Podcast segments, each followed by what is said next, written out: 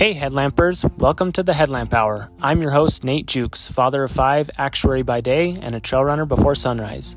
On this episode of the Headlamp Hour, we talk with Kylie Aldaz and Matt Halverson, the incredible trail running couple based in Tucson, Arizona. We discuss their backgrounds, including Matt's Iowa farming upbringing and his continued role in selling tractors for John Deere. We talk about Kylie's job as a recruiter at the University of Arizona and her successful coaching business, Desert to Peak Coaching. Kylie also opens up and tells the story of her difficult journey from drug addiction, losing her mom, and eventually finding trail running. Of course, we also talk about some of their recent trail racing results, including Kylie's amazing Cocodona 250 performance and Matt's experience at the Ring the Springs 100. Stick around to hear about some of their big goals for 2024 and beyond in this episode of the Headlamp Hour. Kylie and Matt, welcome to the Headlamp Hour. Thanks for being here. Thanks, Nate. Thanks for having us. All right. Well, I am super excited for this conversation. First of all, let me get the pronunciation of your last name correct. Is it Aldaz? Yep. Is that right, Kylie? Yep. And then Halverson, I'm guessing, Matt. That's pretty straightforward. Okay. Yep, you got it. All right. Well, cool. Well, thank you again for joining. I'm really excited for this conversation. And the opening question that I have for you two is, what roles define your identity and shape who you are? Good one. For me, one of my biggest roles that shapes my identity is I'm a coach, and I take that very seriously, and I'm very prideful in it. So coach, a runner, I'd say a businesswoman. I've always taken my career very seriously as well. And also a dog mom to three dogs. Awesome. Wow, cool. What kind of dogs do you have? We have two Australian Shepherds and a Cocker Spaniel. Wonderful. Yeah, awesome. all good running dogs. Yeah, those. So the Australian Shepherds, those are, I guess, are they the mini Aussies or the regular Aussies? I have one of both. So yeah, we have a full size and then a mini, who's not so mini. She's a little overweight. I've been doing like a daily 5K with her, but yeah, she's a mini. Working her up to the 100-mile distance. Huh? Yep, eventually. Yep. Okay, cool. And Matt, how about you?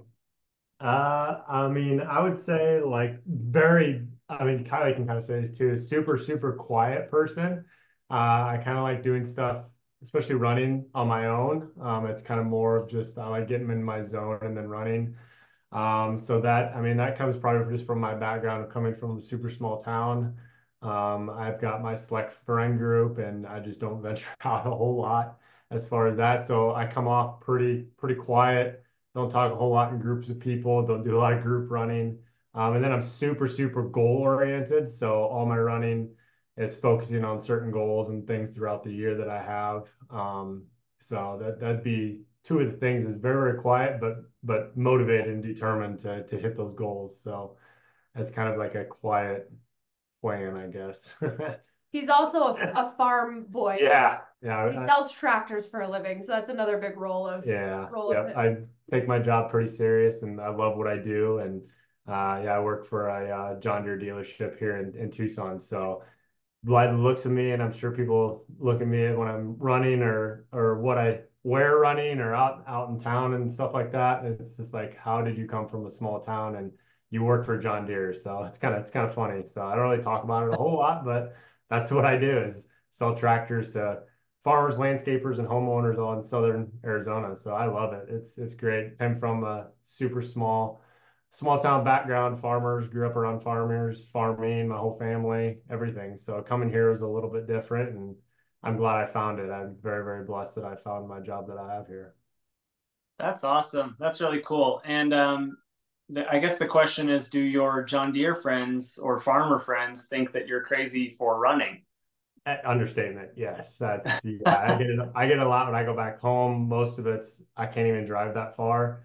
That's the main stuff that I get from them. It's kind of funny, but yeah, my family, they think I'm pretty crazy, but they know that I love it, and they see some of the pictures and stuff that this what we do takes us.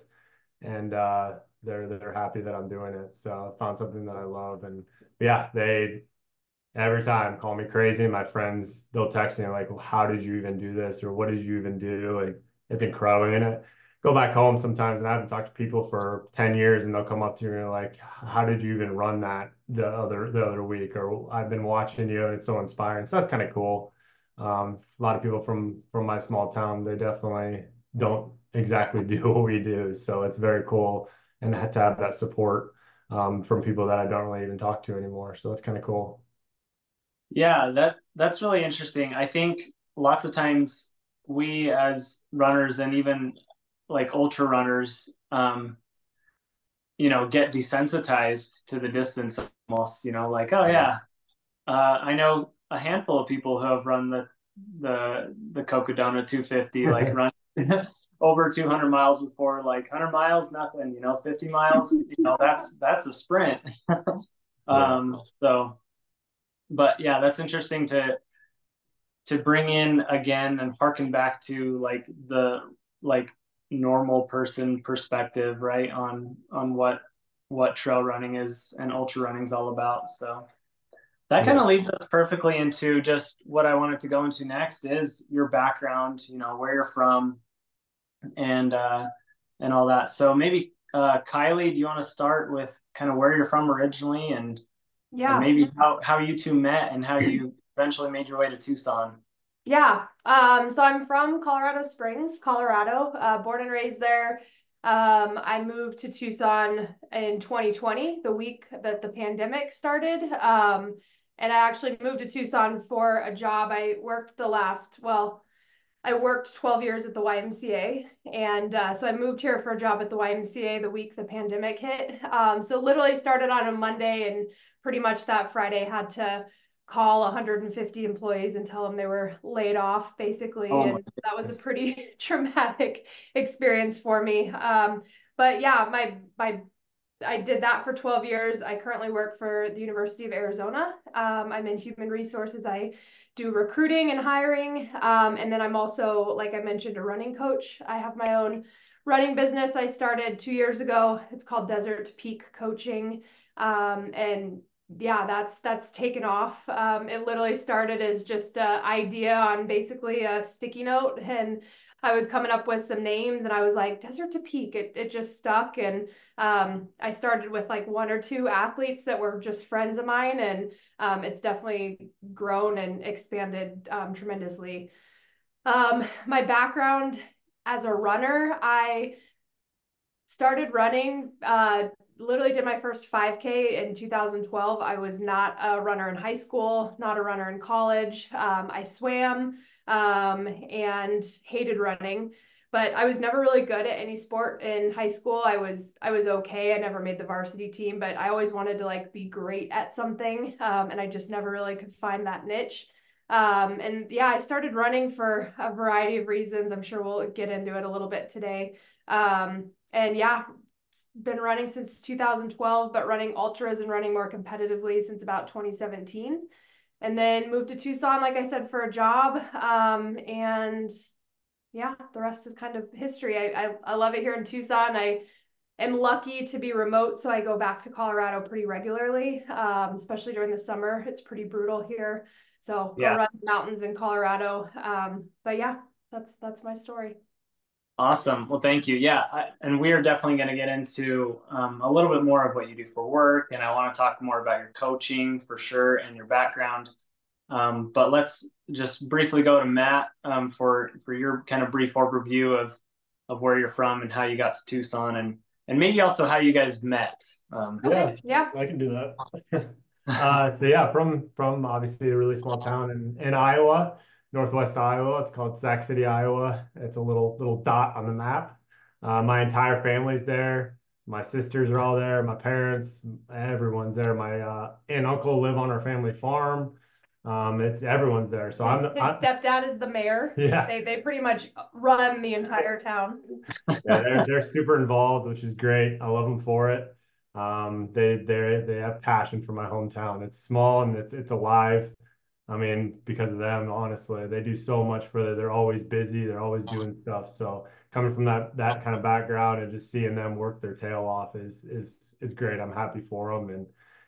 But yeah, I got out of Tucson, or out of Iowa in 2020, January of 2020 is when I moved to here, to Tucson.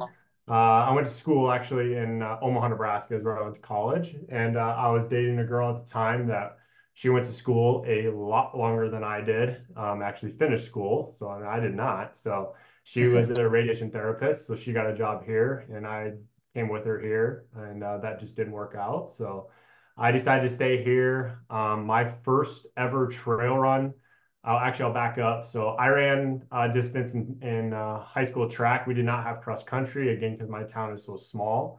I only graduated. There's seven towns in my high school, and I still only graduated like 42 people. So we didn't have cross country. There's only me and another one of my friends that really wanted cross country, but we needed more people and just nobody wanted to do it. So unfortunately we didn't get it, but I did run track in high school. But outside of that, I didn't run really anything. I ran here and there, just a couple miles for the heck of it. Maybe when I was early 20s.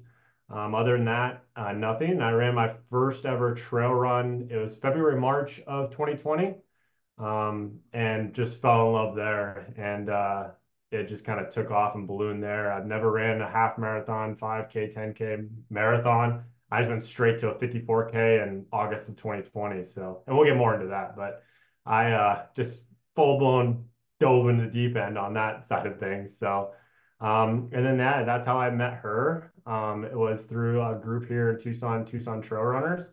It's just social media based. I reached out to her and just for group running. And then we just started running together. We were friends for a very long, very, very long time. And then we kind of just came together a couple of years ago. We're like, are we going to date?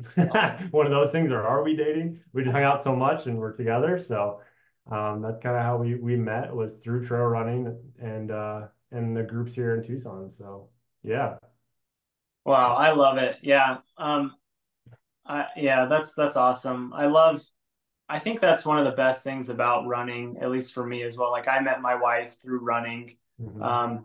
And you know, just, and all the friends that I still hang out with, like were through running as well. So mm-hmm. just the relationships is definitely like a big part of, I think, why I run, even though I might say like, I love the competitiveness of it. I love getting outside, but I think like a deeper reason is probably from lots of the relationships that I've fostered. Even if I'm someone like you, Matt, who maybe is a little more quiet and reserved, like yeah.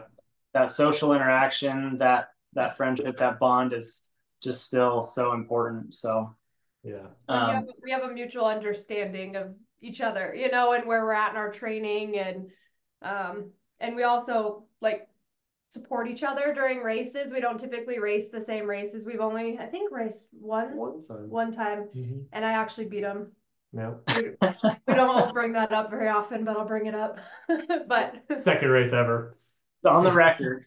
But we plan our race like so we can be with each other and support each other at the races that we do. That's so cool. That's awesome. Yeah, and that kind of gets into what I wanted to talk about next. So as you know, the title of this podcast is called The Headlamp Hour. So that's kind of a nod to, you know, trail runners who are balancing multiple things in their lives. And that sometimes requires us running with a headlamp mm-hmm. During, you know, the darker hours when we can squeeze our runs in whenever we can. Yeah. And so, you know, you, Matt, as a tractor salesperson for John Deere, Kylie, you as a coach of several athletes, and as a recruiter or working at the University of Arizona. So what is your typical day like as far as, you know, Kylie, you already alluded to it as far as like, you know, balancing your race schedule, but as far as like the day-to-day, like on a weekday, you know, fitting in work, fitting in running, what does that look like? You go first. Yeah. For me, it really, I have to plan ahead. And so I will sit down like on a Monday morning and plan, you know, look at the schedule. that we're both coached by Hayden Hawks. And I'll look at the schedule he gave me and I'm like, okay, Wednesday I have 12 miles, you know, how do I fit that 12 miles in? Is it going to be in the morning? Is it going to be after work? And sometimes, and the thing I really like about Hayden is, you know, he's a professional athlete, but he's also, he has to find balance with his family and everything he has going on. So we have that mutual understanding with him. And sometimes that means I'll run, you know, 3-4 miles in the morning with the dogs. And then I have to finish up my mileage at night. And so just trying to find a balance of when the best time is to do it. And then also like on the weekends, sometimes Matt's faster than me. So we'll plan like a date night run to where it's like an easy run for him and he'll slow down and run with me. And, or like if we have a long run, this past Sunday, he had a big 30+ miler and I didn't. I have a race coming up. So I joined, it was a 2 loops of a pretty iconic course or iconic route here in Tucson. So I joined him for the second loop and got an 18 miles. So we'll plan it to where we can, you know, run some miles together or figure out kind of the best way to make sure that we're both getting in time. He had to run tonight, a big run, and I'm like, okay, I'll plan dinner. And, you know, so we help each other depending on, you know, if we're in peak training or whatever. I'm in taper right now. He's more in peak training. So I, you know, help out a little bit more. And he does the same when I'm have a busier week of training and work. Yeah. Yeah. Awesome. Yeah. I saw that 2-loop run on Strava and got very jealous. It looked pretty epic. That's pretty sweet. It's a good one. Anyways, so as far as, you know, balance goes, that word sometimes means different things to different people. And sometimes we feel like maybe our job or career or other things that we have going on in life might interfere with running. But how do you two look at it? Do your jobs, you know, does that help with your running as far as like giving you that balance and break? Or does it more compete with it, like taking away like your energy, physically, mentally, emotionally, etc.? How can you talk about that for a sec? Yeah, I can. I mean, again, like what I do for my job and the company that I work for, it's a family-owned company. It's a family that owns it. So I'm again very, very thankful that I found that job because they are super lenient on me. So if I have big runs like today and tomorrow, for an example, I have longer runs and I don't want to get home at 9:00 at night. So I can leave early. They let me kind of balance that out. If as long as I'm selling tractors and other things, they don't really question it. So it's good. I can kind of schedule around my training. If I'm in taper mode, then I'm going to stay at work till 5:00 when we close, or 4:30 or whatever it may be. But when I'm in peak training, like I am now, they're super, super good about letting me go at 3:00 or 2:30 or something. So I can go up in the mountains and don't have to run flat speed stuff to get done before 8:00 at night. I can actually go and train in the mountains and stuff. So again, super, super grateful of the company that I do work for and what I do. I can kind of plan my own scheduling. And then kind of based off of what Kylie just said, we also do like Friday run date night. So we'll go, no matter what Hayden has on our schedule, really, we'll go do like six miles or 8 miles together, just at an easy conversational pace to talk about the week and what we've done and work and all that kind of stuff. Coaching, I'm always interested in her coaching. Her athletes are amazing, so I always want to hear their stories. So we do Friday night runs, and then we'll go to like dinner that night and then sit on the couch and watch YouTube or whatever during it. So it's just me and her the whole evening, and it's not one of us is getting home at 8 and we eat dinner real quick and shower, and then finally we get together at 9:30 at night, like most nights. So we try to plan that to balance our relationship out. And if we are running into where I don't see her a whole lot, or she's struggling because she does work from home and has to deal with 3 hooligans all day long and our dog. So we'll go for a run, and I kind of notice that, or she'll tell me, hey, can we go on a run tonight? And no matter if I have 12 to whatever miles it is, I'll make sure we go run together. It's just balancing that out. And Hayden's really, really good about that and understanding. He knows. He's like, you guys need to balance yourself out too. in your relationship and not focused fully on work or fully on running. You have to focus on each other. Otherwise, our relationship won't work because we're both super busy all the time. So it helps out a lot. So balancing all that out with my job, it makes it easy. So that helps out a lot. And then just what we do and planning our weekends, like she just said, or our Friday nights, it helps out a lot. And that's really where it all started for us. We were, as Matt said, just friends for a good year or so. And we would meet like 3-4 days a week, early morning, and run and, you know, just talk through. We were both going through some long-term relationship breakups, and so we would like be therapy. It would be therapy session for us, and so we really have worked hard to keep that going. And although we don't run every day together, because I think it's really important for Matt to, you know, be able to run his pace and do his faster workouts, that's a big piece of how we find a good balance in our relationship. That's awesome. I love that you know, making time for each other to do the thing that brought you together in the first place. Yep. I think that's really cool. Yep. Yeah. We're also no stranger to headlamps, because in the summer in Arizona, you have to run when the sun's down. So either early morning or late at night. The sun is just, it's powerful here in the summer. So we are no stranger to headlamp runs. And you guys are so far south that your days are very long. So yeah. Yeah. I noticed that, you know, I'm in Southern Utah and I feel like the days are pretty long. But you're a full state below me. Anyways, so I wanted to ask you, Kylie, you know, you already alluded to it, but you have a very, very interesting, unique and difficult or harrowing story of how you got into trail running in the first place. And so if you would like, and I asked you beforehand if you'd be comfortable sharing this, but could you share some of that story with us, however much of it you feel comfortable sharing, and just how you went through it? Yeah, I'll sum it up because I don't want to take up too much of the time. But I had a really good childhood. Mom and dad, I was an only child, grew up in a small mountain town, and had a really good childhood. And I struggled as a teenager. I think I'm just, and Matt can allude to this, but I'm a very high stress, anxious person. And I also strive for perfection in whatever I'm doing. And high school, just being a teenage girl, no matter where you're at, is tough. And I really tried, like I said, I was never really good at anything. And I was trying so hard to just fit in. And I just started hanging out with the wrong crowd. I think it was my senior year of high school.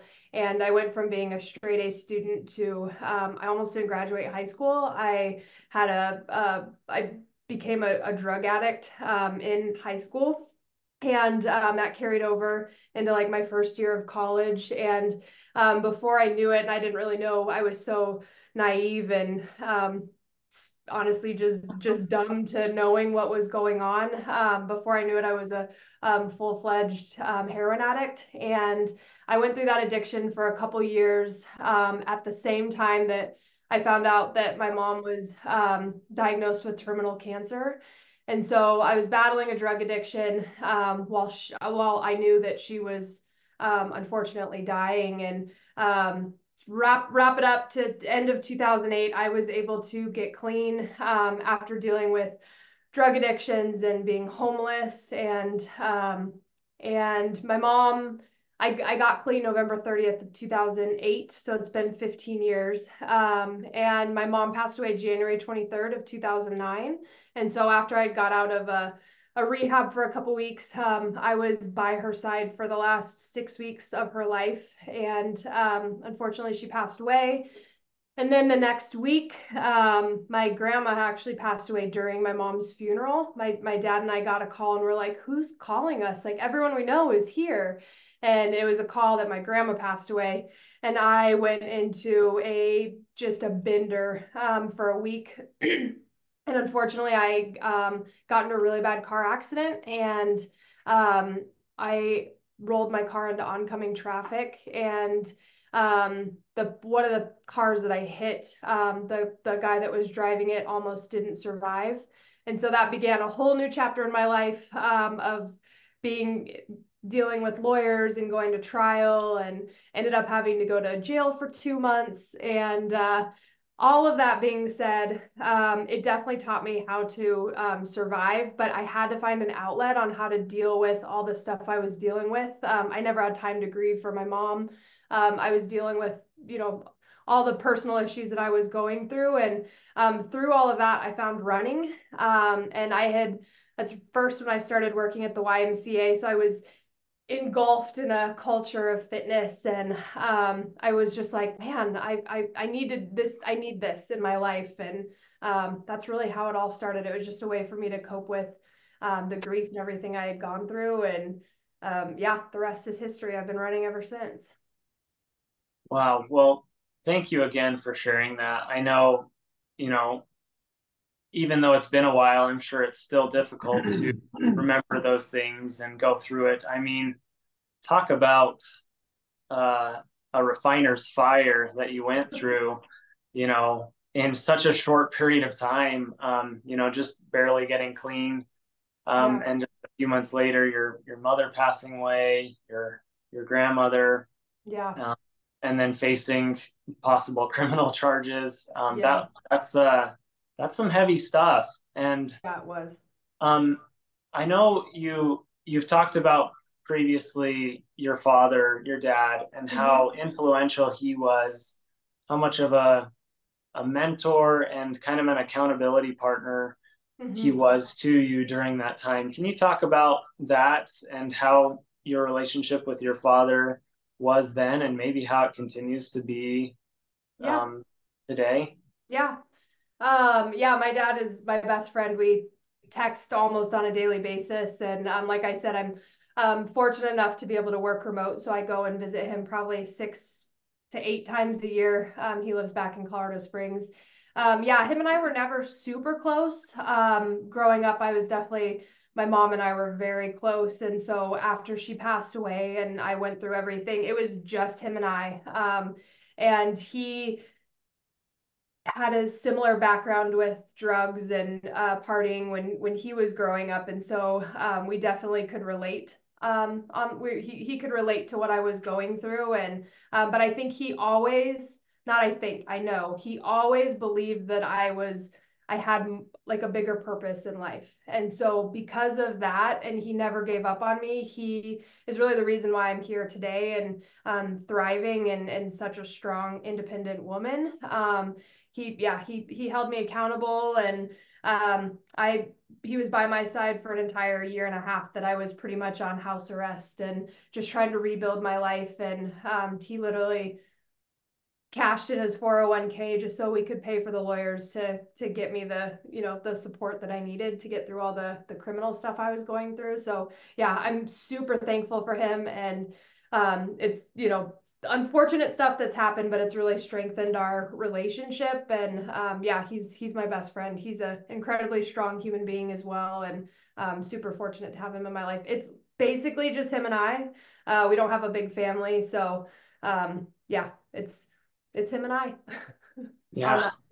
So. Well, yeah. Thanks to your father. That's amazing. What's his name? Jeff. Yeah. Awesome. Yeah, it was good. We just were out last weekend, 2 weeks ago, and got to see him and everything. So, yeah. Very cool. And what was your mother's name? Deb. Okay. Yep. Very cool. Well, thanks again for sharing that. I appreciate that. And so I want to talk, a little about, I guess, your coaching for a second. So with that kind of background that you have, and without naming, you know, individuals that you coach, do you have any clients that have been through, you know, similar stories? You know, I've heard, you know, some people that have similar things, drug addictions, and as part of their recovery process, they get into running. And so how has that positioned you as a coach to help those individuals or to just relate to them? Yeah, I do. I have a couple athletes that are in recovery from drugs and alcohol. And I think the reason, because I'm not an elite, I'm not a professional athlete. I've, you know, won some races, podiumed some races, but I've also, you know, been middle of the pack. So I'm definitely not a, you know, an elite athlete. And I think for me, what has been so successful in my coaching is just, I have athletes that can relate to me and I can relate to them. I'm an everyday athlete, just like they are. I'm not getting paid to run. And so no matter what the struggle is or what, everyone has a story. And I think every trail runner, and I'm assuming road runners as well, I just don't have that background as much as I do trails, but we all have like a very, not dark, but there's something that has maybe caused trauma or has been tragic in our lives that like we transition that energy into our running,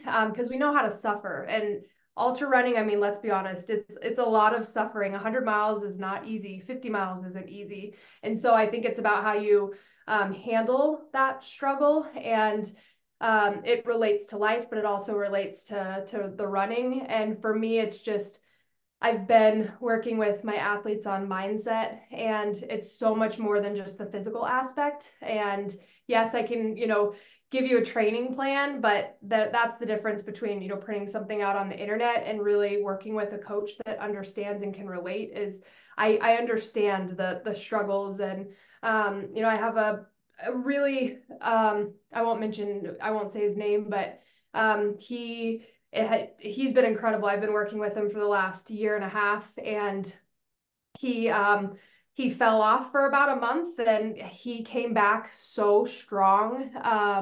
And yeah, just going back to the recovery and everything, it's just about taking it one day at a time. And I think that relates to running as well as recovery, and you and as well as racing too. You can't look at the finish line. You have to just look at the mile that you're in, or the lap that you're on, and, you know, just be present in what you're doing today and not look at the overall finish line. Obviously, it's not fun to go through, you know, when you were going through drug addiction and recovery, mm-hmm. and your mom passing away and all that. But I mean, if there's any bright side to it, you know, like you just talked about, you can help those who have gone through similar things and help them continue to reach their goals. So absolutely. Turning something super difficult and ugly into mm-hmm. something really beautiful. So I just admire you for that. So that's awesome. I appreciate it. Thanks. Matt, I wanted to ask you, although you met Kylie, it sounds like about 12 years after she had gone through some of these difficult things. What role have you played, and maybe Kylie would be better positioned to answer this, but, or maybe I could ask it this way. How have you seen her continue to grow and develop as a result of her past, and how have you helped her or she helped you, you know, stay healthy in mind and body and spirit and everything else? No, I can answer it.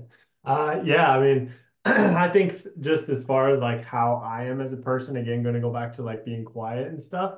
I'm super kind of mellow, chill, not really in tune with a lot that may bring her anxiety or may bring stuff up that makes her panic a little bit. So I'm kind of there to balance that out for sure. That'd be like the number one thing that we've noticed is just kind of, I'm pretty chill about my day-to-day type stuff, and she'll call me, something happened in work and she'll call me, or something happened here and she'll call me, and just in a panic, and I just got to talk her through it, and just being pretty, I mean, it's just got to move on and we just work through it. So I think that's the number one thing for that. And as far as like her helping me out for sure, I mean, just her background as far as running goes, I mean, she showed me endless things as far as within running. And she is such a people person too. Like, I've met some of now my best friends, and it wouldn't have been because of her.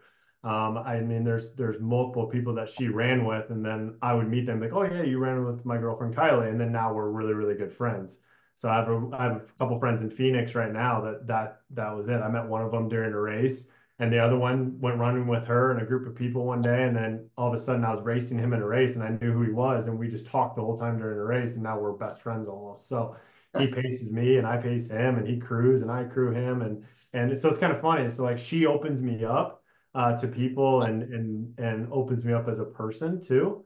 And kind of look at like the brighter things in life, and to just appreciate kind of like what she gives me and what I give her and what we have as far as a life, because we're very, very blessed with what we have, and what we do and where we live and everything else. A lot of people aren't that grateful. I mean, just the trails alone and stuff she has shown me has opened my eyes to so much. Just coming from a small town, I didn't venture out of that bubble very much. I mean, I think that when I moved here was the second time I've ever seen mountains in my entire life. So, and then all of a sudden now I'm running them. And honestly, if it wasn't for her, I don't think I would be this far into trail running. I probably wouldn't even be running anymore, to be honest. I probably would have moved on to something else. So I'm super grateful for that. So that'd be like the two main things would be just me balancing her out for her anxiety, then stuff that's popped up in her past, and helping her through that, and just talking with her and having that relationship with her. And then just her showing me as far as the running people, community, trails, races. There's just so much out there beyond running even, and just the people. That I'm super, super grateful for, and for her showing me. So. Matt also has a lot of self-doubt, and he will be the last person to ever brag on himself, but I've tried to, and I have to really separate my coaching hat from, you know, being the girlfriend. I leave the coaching up to Hayden when it comes to Matt, but Matt definitely, he is filled with self-doubt. And so even going into races or, you know, building up right now, he's hasn't signed up for a race, but he's planning on running a race next month. And, you know, he was having doubts because he was sick last week and he had a big run this weekend. And so I think my biggest role with him is just being his cheerleader and a supporter too. And I'll definitely keep it real when I need to, but I try to just instill that like confidence in him, because he is, I'm hard on myself, very hard on himself, but he's a very, I mean, he's only been running 3 years, and you know, he was supposed to do Moab 240 a couple months ago and he was injured, but he's doing Moab 240 this next year. And I mean, that's pretty incredible for only being a runner for, you know, I guess it's almost 4 years, but still fairly new. And like he said, he's never even done a 5K or a half marathon. He just jumped right into ultras. So. Yeah, I did want to touch on that, Matt. So I guess, first of all, let me ask you this. You said you ran track in high school. So yeah. What was like your mile time, let's say, in high school? Do you remember what it was? I think it's like 5 minutes, nothing crazy. Not sub five though, not, okay. I mean, I see sometimes in the mile and you're like, holy smokes, how's that even possible? And then I mean, even like so I ran in high school track, I ran the mile, the 800 and the 400, and I high jumped for no reason. I wasn't very good at high jumping. It was just something to be in before we were running. But like by far, and I think this kind of, I always think about this too, is our being, it was a small track team. I mean, we had maybe 15, 18, maybe 20 kids. And our coach, sometimes for us, people that ran distance, we wouldn't go to the track. We would just run around town. He'd give us a route around town, and that's what we run. And when we're done, we were done. We went home. That was my favorite practice ever, because it was just me, my headphones, and you just went. And you didn't have the, oh, you got to do this pace and you have to do 4x200s or 4x400s, or oh, you have to run a mile this pace. Like, it wasn't that. It was just running around town. And I, to this day, think about that as like, no wonder I like trail running so much, is because I liked just my coach giving me, go run 5 miles around town. That's what I loved. So yeah, I ran 400, 800 and the mile, and that was it. So I did like the 4x8s and open 8, and the mile was my favorite because it was more of just me and running. But I wasn't crazy fast. I wasn't going to state. I wasn't winning races for sure. I mean, there's kids a lot faster than that. So when I say 5 minutes, it's 5 minutes on a good day. Well, good. Well, where I was going with that question is, you know, and I think that's really interesting that, you know, you said your most favorite days were just kind of the easy days to run around town. It sounds like, yeah, no wonder you enjoy trail running. You know, like I haven't, as I've gotten more into trail running, like the pace almost becomes irrelevant, right? It's just more about effort based and time on feet and things like that. As one coming from like a collegiate track background where I was running, 13 high in the 5K and all about pace and splits and stuff like that. But anyways, like someone like you who, started in high school, did a high school track, but then like, didn't even like enter the road running scene. It's like, you skipped that phase. Like, like most of us do, most of us hit the 5K, half marathon, road, and then go into trail running. And like you said, you're fairly new to trail running, at least newer than Kylie. Kylie's very, very experienced. You're experienced as well, but maybe take us back to, when you first got into trail running and what it's like to be a new trail runner. Just for those who maybe, speak to the people who are listening, who are just getting into trail running and trying to like digest like every piece of information they can, at least like I was. Yeah. Can I at least set the stage? Sure. So Matt's first long run was with our good friend Laura, and was it Finger Rock? Yeah. It like one of the hardest routes in Tucson. It's like, it's probably at least 4,000 or 5,000 feet straight up a mountainside basically. And I wasn't there, but Matt showed up for that run. And didn't you have like 2 plastic water bottles in your hands? No gels. Yeah. Just had to set the stage. So, well, I'll even go back a little bit to kind of what got me into trail running. It's kind of funny. So I was back in Iowa. I worked for a company since I was probably 20 until I moved here. I was with the same company. And I was in Iowa listening to a podcast while delivering parts to farmers. It was to pig farmers in Iowa. I worked with a lot of pig farmers and turkey farmers and chicken farmers with their buildings. So I supplied all the stuff that goes in those big confinement buildings and stuff. So, and just goes back to my family. And that's what got me that job, is they built my family's barn. So I had a connection there. So I was in Iowa delivering parts, and I was listening to, that's kind of when Joe Rogan was getting pretty big. And he had a trail runner on there that ran Moab 240. And that's kind of what got me started into that. But as a trail runner running Moab 240, and she did all this time, well, that person ended up being Courtney. And I couldn't believe people ran 100 miles. How does somebody run 100 miles? What are these people doing? And it interested me so much that I went down a little rabbit hole of watching little videos and other podcasts and stuff, and then just kind of stopped, didn't think anything of it.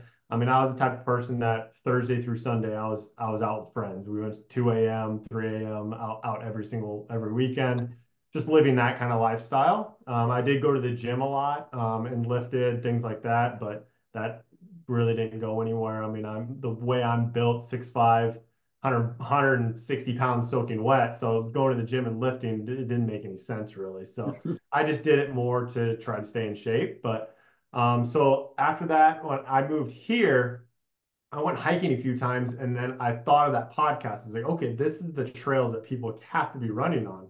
They have to be running on these type of trails. And then I saw a couple of people running on trails at one of the bigger parks here.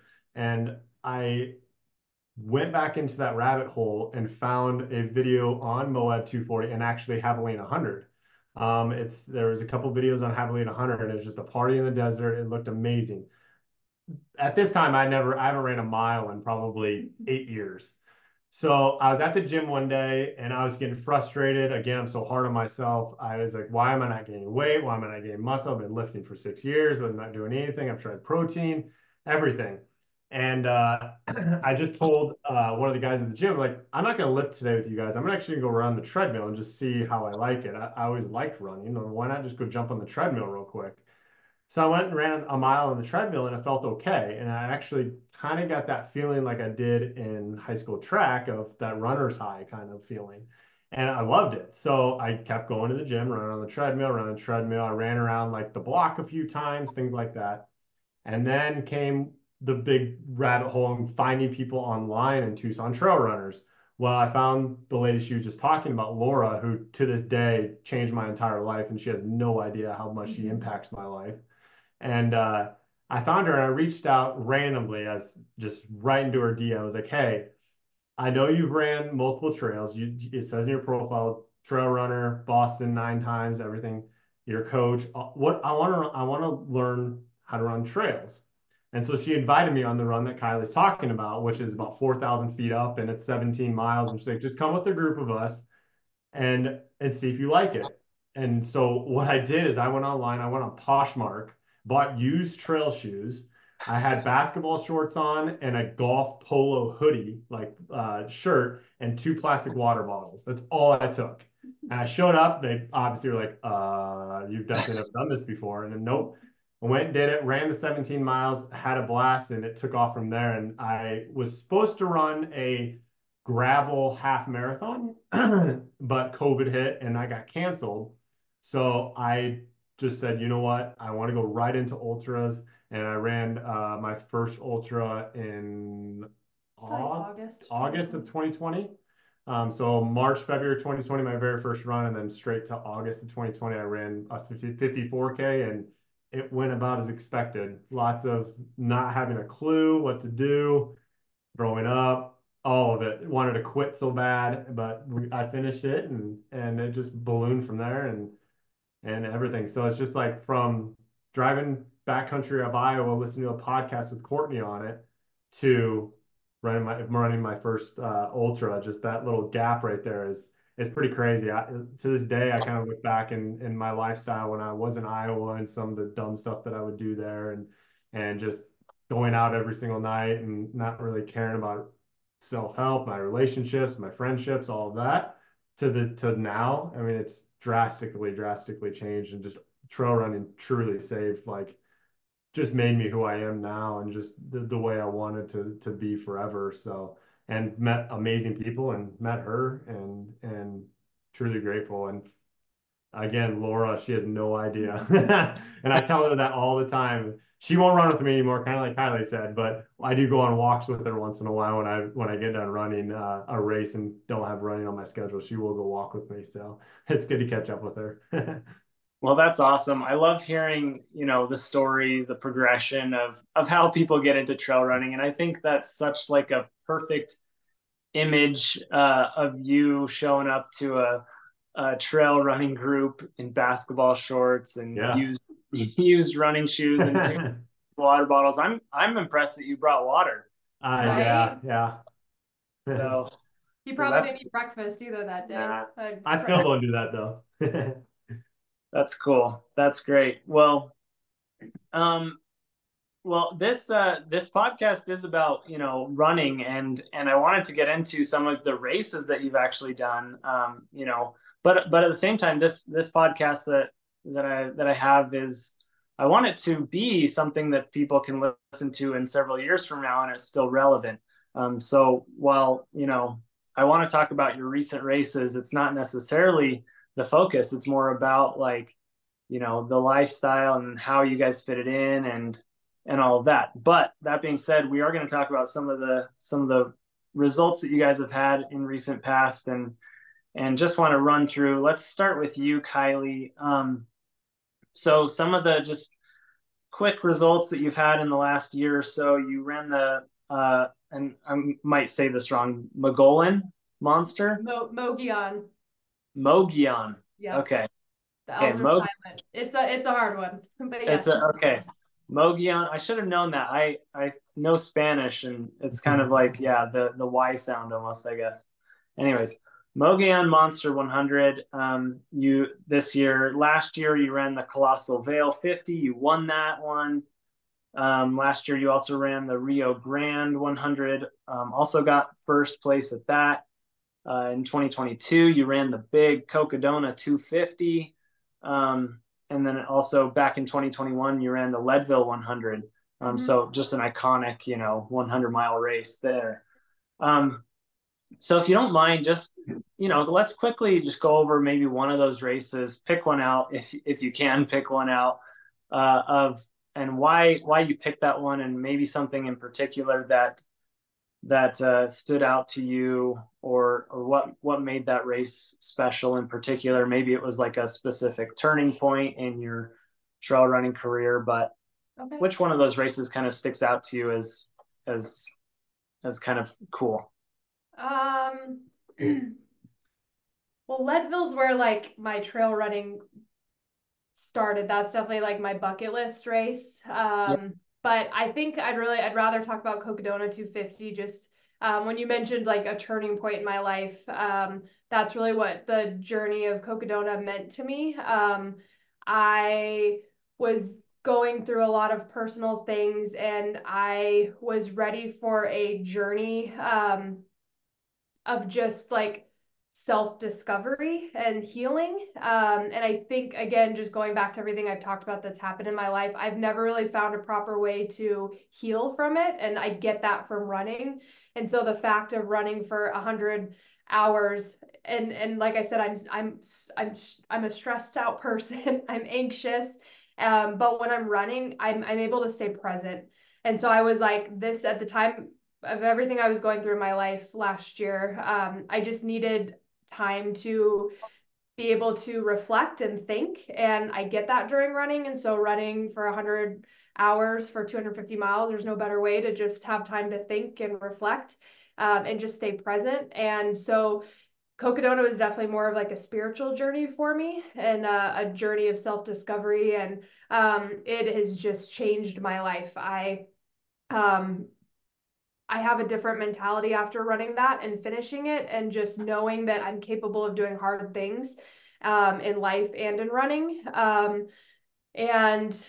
But really it was about the journey and about the people that were there. Matt ran 80 miles of it with me. I had a pretty incredible crew there, and dealt with some really, really low points, never to the point that I wanted to give up. I knew I was crossing that finish line no matter what.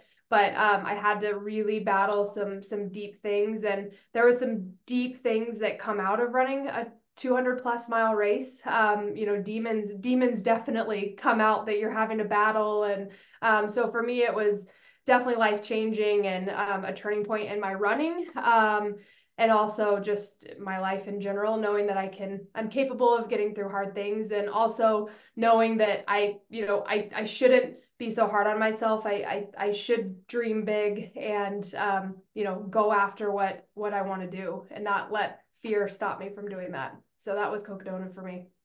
That's so cool. And I'm really glad you picked that one to talk about too. I was secretly hoping that you would, but yeah, talk about that for a sec, 'cause there were so many things flying through my head when you were going through that. So first of all, you said, you're going through some tough things in your life, mm-hmm. and I always feel like, man, I'd rather just run 100 miles than like do this thing at work, or do this thing that's really hard in or a certain relationship, or with family, or whatever.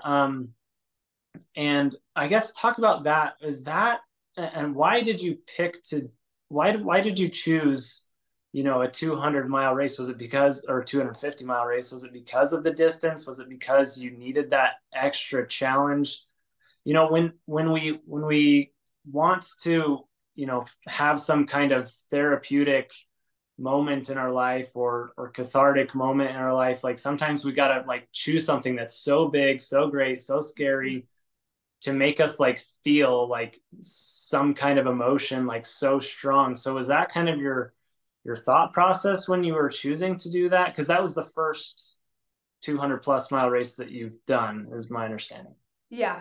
Yeah, no, you touched on all of it. I just needed something where when you run those distances, and just relative, I mean, any race, I mean, I have hard training runs, but when you get to the point that you're in such a like pure and raw state of being, that like nothing else matters. Work doesn't matter. Relationships don't matter. You're literally just focused mm-hmm. on like, you need that taste of water, like water is like the one thing that is just so precious to you in that moment, or whatever it is. At Cocodona, it was like 5 minute, or I guess even less, like 3 minute, like naps for me, that like, that's all I could focus on. I didn't have the energy or the capacity to think about anything other than just like, what would the step in front of me. And when you get into that state of being that you're so raw and vulnerable. That was like exactly what I needed, because I was overthinking and overanalyzing every aspect of my life during that time. And it wasn't helping. I was just kind of spinning in circles. And so being able to run and process every emotion that I was feeling. And I literally felt every single emotion. I had the highest of highs during that race and the lowest of lows. And it was just an incredible life-changing, you know, transformation for me. And I have to remind myself, I'll get back into it. I didn't have a great year of racing, and I was just getting in my head. And it's like, I got to get out of my head and remember, like, we're capable of doing hard things, you know, and you should never stop dreaming. And I also have to be careful, because I do have an addictive personality, to not let it get to an unhealthy. I don't want to ever have an unhealthy relationship with running. And I was getting into the mentality where I'm like, okay, what's that next best thing? Like almost chasing that next high. And so for me, it was a very quick progression from like a 50K to a 250, not as quick as Matt's. Mine was, you know, over 5-6 years, but I was always like, okay, this year I need to do the next biggest distance or the next hardest race. And I've had to really like control that a little bit since Cocodona. But yeah, that was definitely, you touched on all of it, just being in a pure state of being. That's awesome. Yeah, I love that. And like you were saying, you know, you're looking for that next drink of water. It's almost like us as humans, like strive to go back to our roots of just like surviving, you know, like, yep. It's like, it feels really good to like almost put yourself in a, in a life or death situation. I mean, obviously, you know, there's, you know, trail running a race, there's lots of safety nets that you can fall back on, lots of people know that they have there, that if something really bad does happen, that you're probably pretty safe. But right.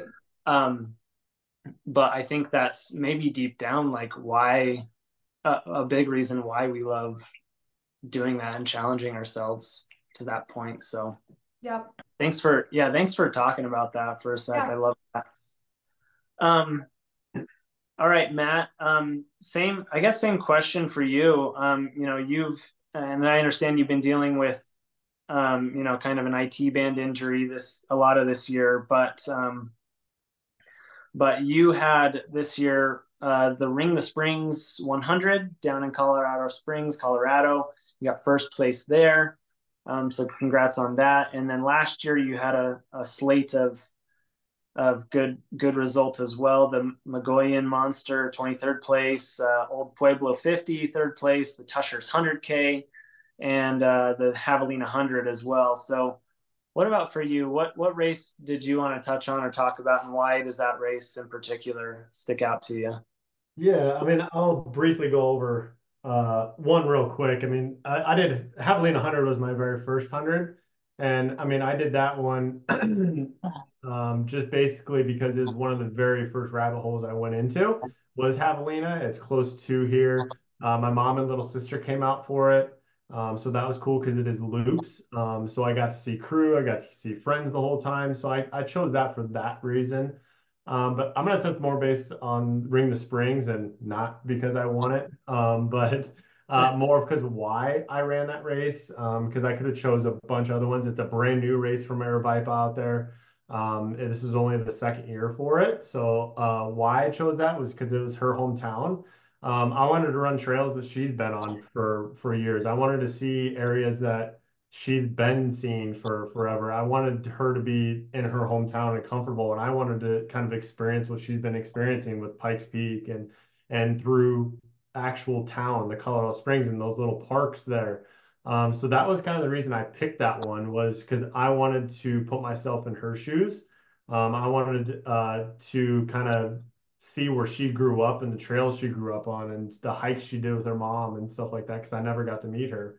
So I wanted to kind of put myself in, like she said, that vulnerable spot and push as hard as I could to experience that stuff and experience those trails and trails that I'm not used to. I mean, I started running here where everything wants to prick and prod and kill you out here, including the rocks. And in Colorado, the trails are so much different. And we ran into snow at one point, so I'm not used to that.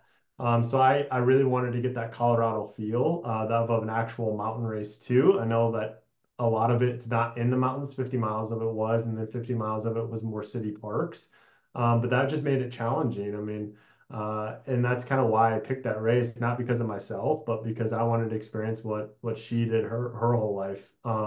And like she said, I was supposed to run Moab 240 because that was the very first race that I ever came across in the podcast that I listened to. So it's number one on my bucket list.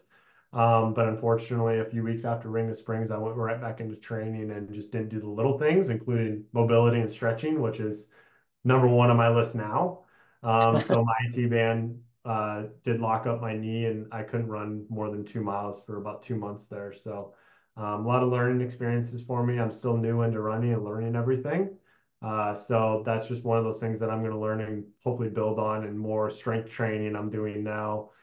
Hayden has me doing some of that, and more mobility stuff, just even if it's 10 minutes at night with a foam roller, just taking care of my body a little bit better because I wasn't before.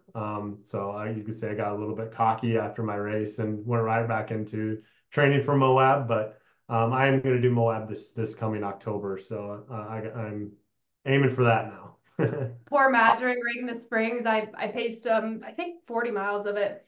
And I'm like pointing out everything. I'm like, oh, this one time I was at a party at this house that we're passing, and this one time I walked my dog over here, and I talked his ear off the entire time I paced him, just telling him my whole life story. But I think it brought us closer. That's good, yeah. I'm sure that was just a blast to be back in Kylie's hometown, and it was awesome. And for Kylie to walk down memory lane while she's pacing you, that's really cool. I wanted to quickly touch on kind of the Arizona trail racing scene. So you guys are down in Tucson, just south of Phoenix. Phoenix is kind of in the center of the state. You guys are more towards the southern end. But several of the races that you've done are put on by Aravaipa, which is, a trail running events company based in Arizona. Has that been kind of intentional, the way that you've chosen lots of races that have been put on by Aravaipa, or I guess why have you, is there a particular reason why you've chosen lots of their races? I think for me, it's convenient. First of all, Aravaipa has races pretty much every weekend. And so it's convenient. It's a reunion. You're starting on the start line with your friends. So it's just a fun opportunity to, race your friends, and you have a beer afterwards, or, go to dinner afterwards. It's definitely convenient, but it's a cool way to see different. Arizona, and Tucson in particular, is so underrated for our trail scene. And Aravaipa doesn't do a lot of races down here in Tucson, but it's just a cool way to see different parts of the state. I'm doing a couple 50Ks early next year in different parts of Arizona that I haven't seen before. One of them is in Superior, which is part of it's on the Arizona Trail, and I've just never been to that part of the state. So it's like, why not go race up there and, see friends and stuff like that. So I typically try to do one big race outside of the state every year. Last year I did Gorge Waterfall, or this year I did Gorge Waterfalls in Oregon, and then I'm doing Georgia Death Race in Georgia in March. But for the most part, I think we always try to do at least one big race outside of the state. Yeah, but I had a couple this year. Yeah. Yeah, I mean, for me, it's that's it. It's up in Phoenix. You go up there in a weekend and race, and the races are so great. I mean, the way they put on Javelina, the way they put, we both ran Black Canyon now, 100K. She's done the 60K even too. So it's like they put on amazing races, and then we get to see our friends. Our friends can crew us, and then we can hang out after and different things like that. But Tushars, everybody puts that on, but that's in Utah. And to this day, the Tushars, I did the 70K and the 100K. And that race, I will never forget those two races because of how amazing the Tusher Mountains are. So, I mean, if you're on the fence of signing up for that race, it is hard, but it is beautiful. Yes, you definitely should. It is amazing. Yeah. And I only live 45 minutes away from the start line. So wow. I'm I feel like that's on my race calendar for next summer. Yeah, I've just heard too many good things about Tushars, and they do a really good job with their races. Our friends, some of them work there. It's just convenient, and they're always put on really, really well. They have the well-known races, but like she said, like this year, we're going to venture out a little bit. When she's going to Georgia, I'm going to do Canyons 100-miler in California this year, so that's my next big one in April. I'm going to do the 100-miler, and then obviously Moab. And then I would like to, I did put my name in for the lottery for Leadville this year. And if I don't do that, then I'm going to head right back to where she's from, and I want to do the Pikes Peak Marathon. So venturing out a little bit on that, and then obviously Moab. So I'm going to venture out a little bit, do a little bit more traveling for races and just see other parts of the country that I've never seen. So, and then Pikes Peak, that marathon I just want to do because, well, I've never done marathon, so the road sounds terrible, so why not climb a mountain? Why not? Well, yeah, sounds Matt's like... also, I just wanted to tell you one thing. Matt's also in the planning stages. Can I tell him? Oh, yeah. He wants to run across the state of Iowa, which is like 300 miles. Yeah, so I've been planning it for about a year now. I kind of got the map's printed out. It's on our fridge right now, so it's got to do. So right now the plan is to have this year... go without injuries and make sure that my racing season goes really, really well. And then after Moab, I will take some time off, and then I'm going to gear up hopefully for spring of 2025 as of right now to try to set the FKT for across the state of Iowa, which is 275 miles in southern Iowa across the highway. And in those 275 miles, I think it's only like 10,000 feet of climbing, so just a few hills. But it's the miles on pavement that it's going to be interesting, and how I train for that and get used to that. But right now, hopefully it goes according to plan, and that's coming spring of 2025. But that's number 2 on my bucket list, right below Moab. So I'm just kind of going down the list right now of things that I want to do, and run across the state of Iowa. That's something that means a lot to me, and my whole family and everything lives there. So it'd be kind of cool to be someone from our small community that just set the fastest known time across the state of Iowa. And I can't remember what the time is. A younger kid just did it about a year ago, I think, and his time was very impressive as a college kid that I think he ran cross country maybe for University of Northern Iowa. I could be wrong on that. But he just said it. And before that, there was only one other person on record that has ever done it. So it's a straight highway all the way across. So it's going to be interesting, but that's my plans right now, hopefully. So we'll see if that happens. I hope it does, because I really want to do it. Well, that sounds really cool. That sounds awesome. I love how, as trail runners, you can also, you can do awesome, cool races, but you can also like choose your own adventure, like do cool projects like that. Although I'm not to like, I don't want to like offend you, but that doesn't sound like something that I'd like to do necessarily. I've driven across the state of Iowa. That's hard enough. Yeah. But obviously, being from Iowa, it means something to you. That's just really cool. That's awesome. So yeah, thanks for taking me through, both of you, I guess, what you have coming up on your race schedule for next year and in the coming years. It sounds like no bad options, whatever turns out. Kylie, I wanted to ask you, so you did Cocodona in 2022. You haven't done another 200 miler since. Are you waiting for the right time, like another kind of, I don't know, midlife crisis or something to happen so that you need to go and do another Sufferfest for 5 days or whatever? I went into that race with just the intention of self-healing and self-discovery, and I got that from that race. So for me, I honestly have no desire to do another 200. It destroyed me. I had some health issues for a good 6 months afterwards. And yeah, so for me, I think I'm good on that, but I have desire and dreams to do something like the Arizona Trail eventually. And so doing something that's bigger like that, but on my own terms. And I think it would start, I've been thinking about maybe next summer doing the Tahoe Rim Trail and trying to, if set an FKT or not, but just run that as like a as my own self-supported race. And so I've been planning some more adventure type stuff that aren't organized races, but you never know. Candace Burt just there's going to be a 310 mile race that goes through Tucson, 2025, 2024. I think so. So I don't know, but as of right now, I have no desire. I think she will. Matt thinks I will, but we'll see. She will.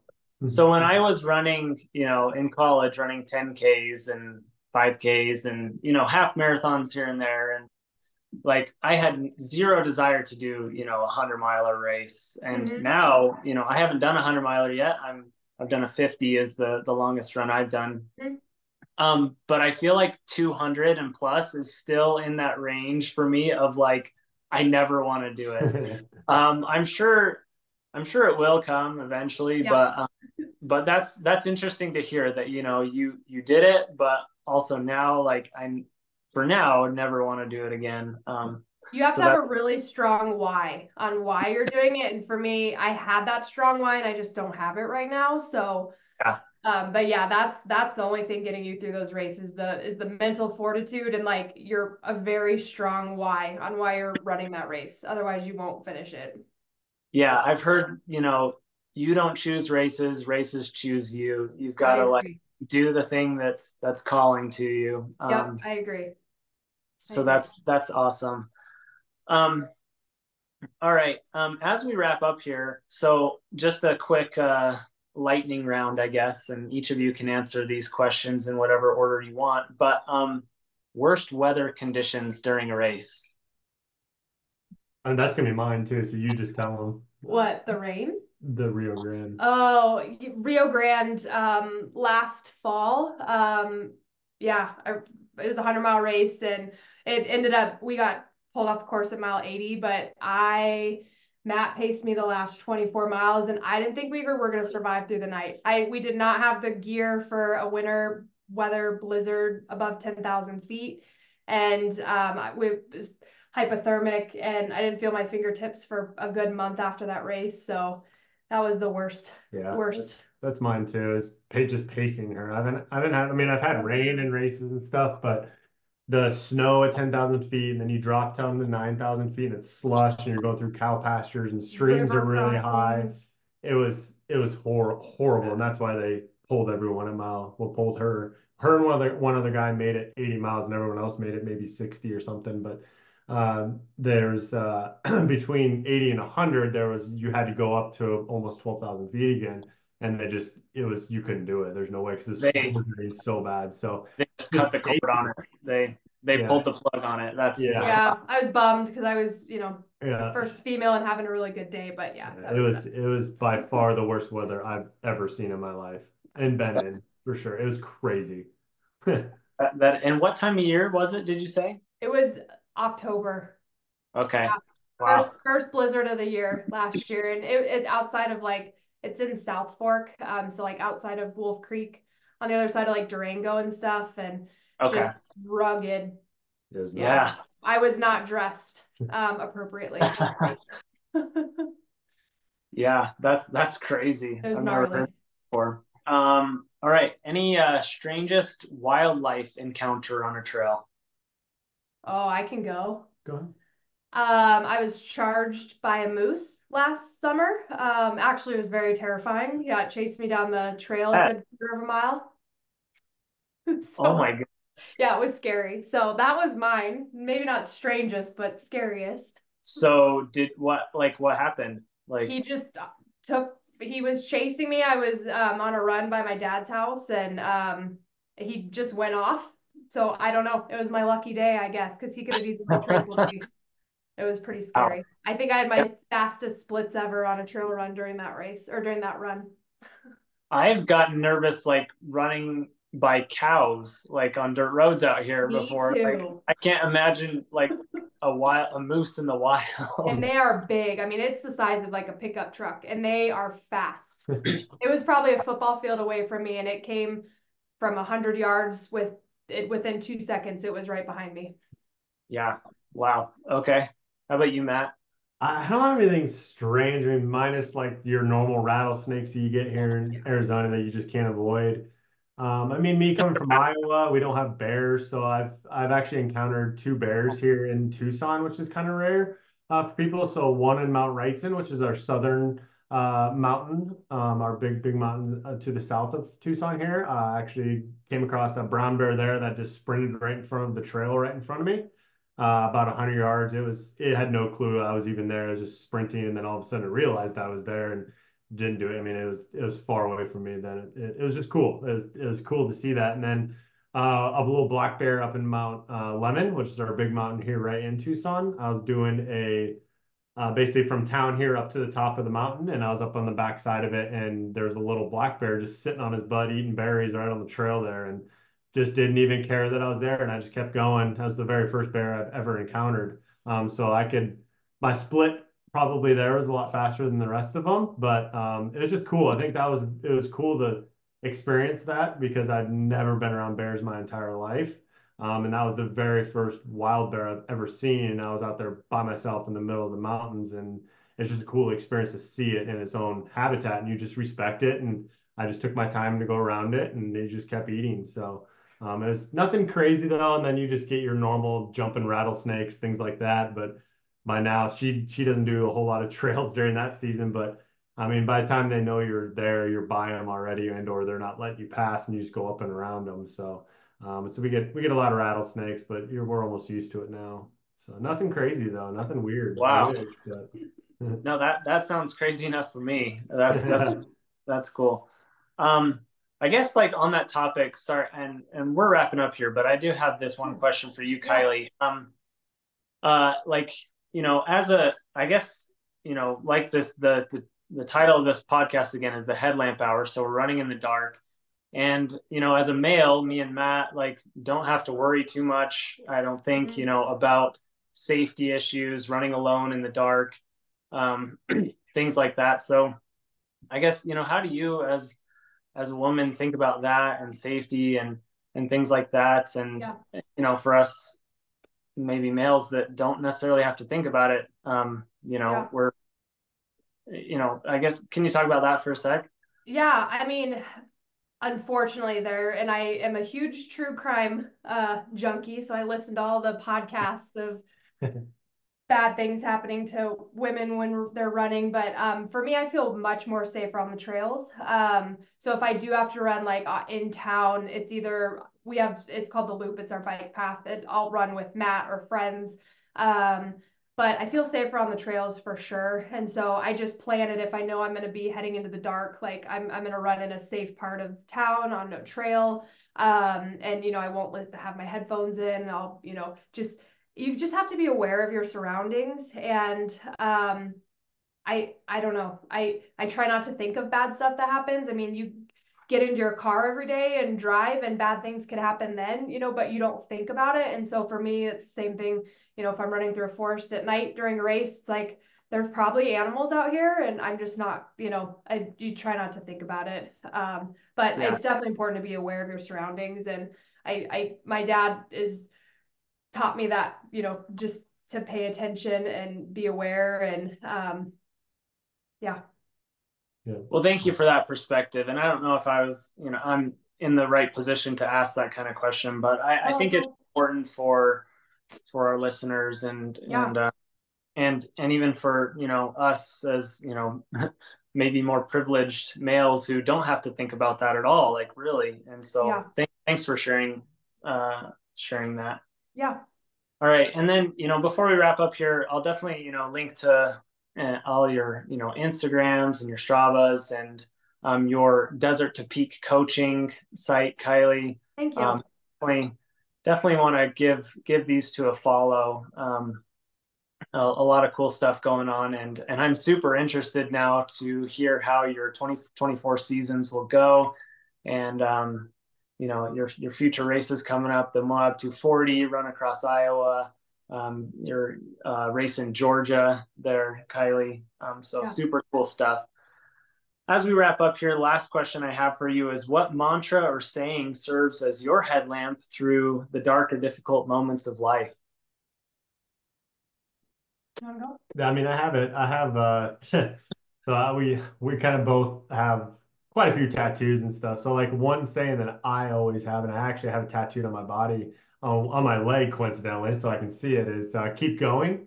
So then at end of the G on going has a little arrow pointing forward.